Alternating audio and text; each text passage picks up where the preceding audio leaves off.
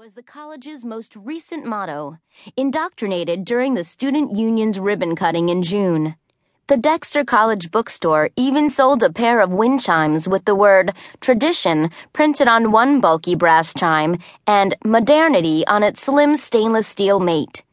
Of course, the Dexter College letterhead still bore its original Latin motto, In vini te ipsum, find yourself but very few students knew or bothered to find out what it meant. Shipley inhaled the clean country air and imagined kicking up the maple leaves this fall when they were red and crisp and covered the ground. Bundled into her favorite cream colored cable knit sweater, she'd stroll along the stone walks with a group of new friends, drinking hazelnut flavored coffee from the Starbucks cafe, discussing poetry and art and cross country skiing, or whatever people talked about in Maine. Eager to get on with it, she popped open the trunk and grabbed the handles of her largest duffel bag. Want some help? Two boys appeared at her sides, flashing eager, helpful smiles. I'm Sebastian.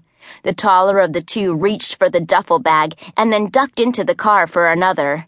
Everyone calls me Seabass. He tossed the second bag at his friend, whose dense thicket of hair could only be described as a Greek afro. That's Damascus. Damascus clasped the duffel against his burly chest. His knuckles were meaty and tan.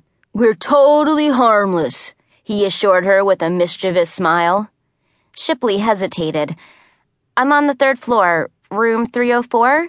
I guess that's kind of a hike.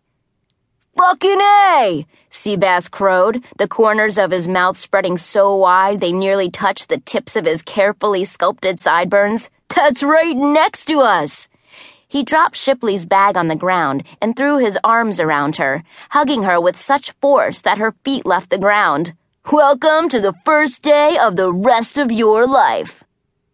Shipley took a startled step backward and tucked her long blonde hair behind her ears, blushing furiously.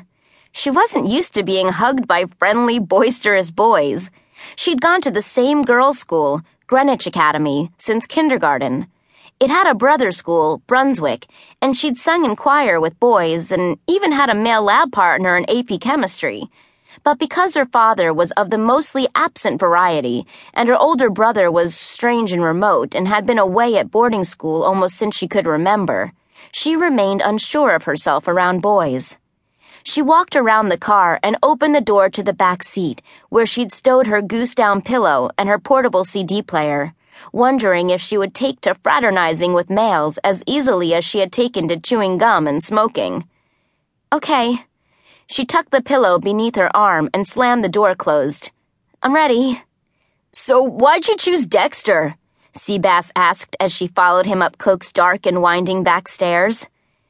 Shipley shrugged her shoulders. I don't know, she answered vaguely. My brother went here? She paused. And I didn't get into Dartmouth. Me neither, Damascus replied from behind her. I guess that's why we all end up here, huh? Shipley followed Seabass down the hallway. Dexter provided a dry erase board on the door of each room so that students could leave messages for one another. Yesterday, the staff from the Office of Student Housing and Campus Life had marked each board with the names of the students who would occupy each room. The names Eliza Cheney and Shipley Gilbert were written in loopy cursive on the board outside room 304. The room itself was small and plain, with two single wooden beds pushed up against the white walls. A wide wooden desk stood in front of the only window, with a chair on either side and a lamp in the middle. Across from the desk stood a built in set of drawers with a large rectangular mirror and an electrical outlet for a hair dryer or curling iron on the wall above it. The drawers were framed by two shallow rectangular spaces fitted with wooden rails for hanging clothes.